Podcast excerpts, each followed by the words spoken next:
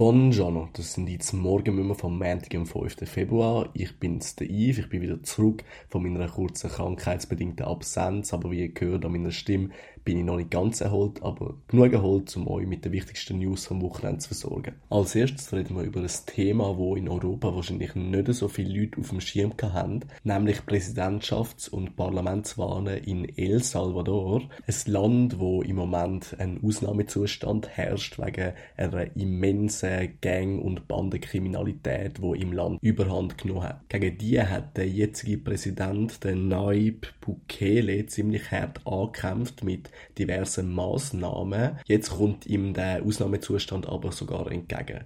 Der Grund ist ganz simpel. Eigentlich sind in El Salvador zwei Präsidentschaftsperioden hintereinander nicht erlaubt. Wegen dem Ausnahmezustand haben aber Verfassungsrichter das gut geheißen und das kommt jetzt natürlich am ähm, jetzigen Präsidenten massiv entgegen. Nur weil man aber Präsident werden darf, heisst noch lange noch nicht, dass man auch Präsident wird, spricht aber trotzdem einiges für den jetzigen Präsident, weil der scheint im Volk recht beliebt zu sein. Gemäss Umfragen liegt er nämlich vorne, das unter anderem eben auch, weil er so gegen Gangkriminalität vorgegangen ist. Der Ausnahmezustand hat er sich aber auch zu Nutzen gemacht. So ist beispielsweise die Medienfreiheit in El Salvador massiv eingeschränkt gewesen und es ist zum Teil zu willkürlichen Verhaftungen gekommen. Das und der Fakt, dass die Verfassungsrichter, die entschieden hat, dass er nochmal antreten relativ äh, näher zu dem Präsidenten gestanden sind, führt dazu, dass diverse Stimmen behaupten, man nähert sich da Schritt für Schritt einer Diktatur an.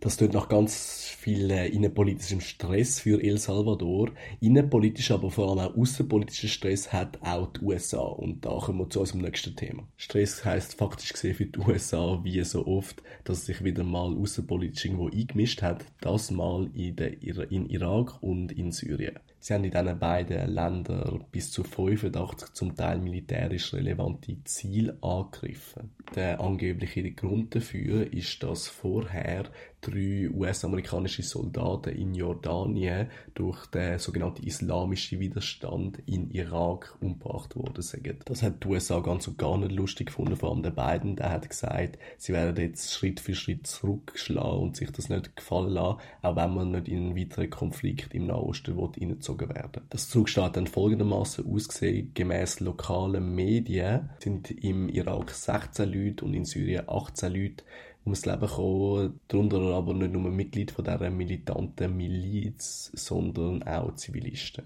Während der beiden, wie gesagt, zwar nicht in einen weiteren Konflikt reinrutschen aber hingegen trotzdem gesagt hat, dass das erst der Anfang war, fühlt sich Irak in seiner Souveränität angegriffen, was sicher auch nicht gerade ein gutes Zeichen ist. Insgesamt kann man sagen, dass sich äh, der Krisenherd und die Lage in diesem Krisenherd im Nahen Osten immer wieder verschärft. Der Angriff hat natürlich auch noch weitere äh, politische Konsequenzen. Das ist aber echt komplex und mutig mir und euch am Montagmorgen jetzt mal nicht zu. Darum gehen wir jetzt gerade wieder zum nächsten Thema. Das ist aber auch relativ ernst. Gestern ist nämlich der internationale Krebstag gewesen. Das ist ein Tag, wo man sich ganz am Kampf gegen diverse Formen von Krebs widmet und somit auch relativ viel mediale Aufmerksamkeit auf dem Thema war. Und wenn ihr jetzt nach all dem politischen, schwierigen Zeug Good News erwartet, muss ich euch leider enttäuschen.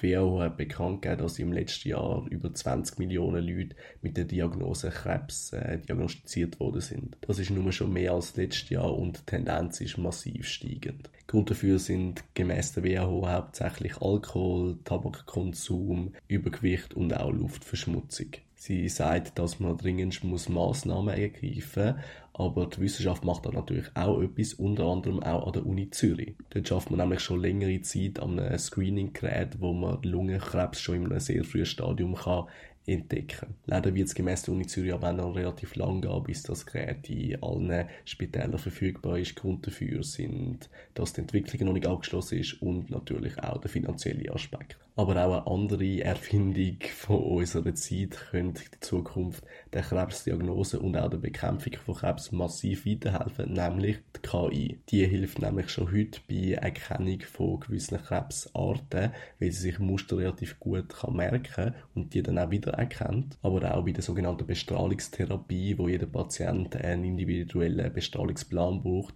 hilft KI schon heute äh, bei der Erstellung von dem Bestrahlungsplan. Ärzte sind gegenüber der KI aber noch misstrauisch, weil sie vielfach zwar das Resultat ausspuckt, aber nicht kann erklären, wie sie dorthin gekommen ist. Darum hat sich auch diese Methode noch nicht durchgesetzt und das Motto bleibt, sich gesund ernähren hilft am besten zum Krebs verhindern. Misstrauen ist gerade ein gutes Stichwort, um in unser letztes Thema überleiten, nämlich Kollektivstrafe gegen Fußballfans. Da sind Behörden und Polizei nämlich schon seit Jahren massiv misstrauisch und wie ich in einem Memo vor zwei Wochen mal erklärt habe, wenn die jetzt jetzt knallhart durchgreifen mit Hilfe von einem Kaskadenplan und auch vielen Kollektivstrafen. Und obwohl der Plan noch gar nicht abgesegnet ist, scheinen die Kollektivstrafen schon relativ oft zum Einsatz zu kommen. Zuletzt erst gestern beim Spiel St. Äh, Luzern gegen St. Gallen. Aber auch der FC Zürich hat es schon getroffen. Dort hat nämlich müssen Zürcher Südkurve mit ihren rund 3000 Stehplätzen am Mittwoch beim Heimspiel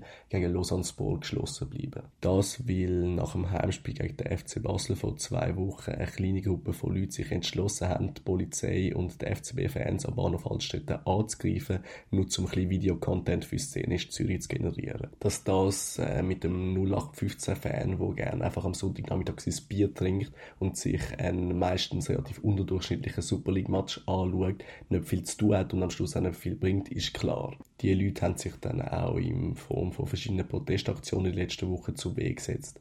Jetzt werden aber einige Fans vom FCZ zusammen mit der Vereinsführung dem Ganzen auch rechtlich auf die Spur kommen. Die Sektorensperrung bezieht sich nämlich auf das Hooligan-Konkordat und bezüglich dem hat das Bundesgericht ganz klar entschieden, dass Sachen, die außerhalb vom Stadion passieren, eigentlich nicht mit dem Hooligan-Konkordat bestraft werden. Der FZ und eine Handvoll Fans gehen jetzt also vor Gericht wenn sie muss sogar bis vor das Bundesgericht. Die Zukunft wird zeigen, wo der rechtliche Weg von diesen Leuten dann endet. Der Weg von dem Memo endet jetzt aber da. Ich wünsche euch einen schönen Montag, bleibe gesund, ciao ciao und take care.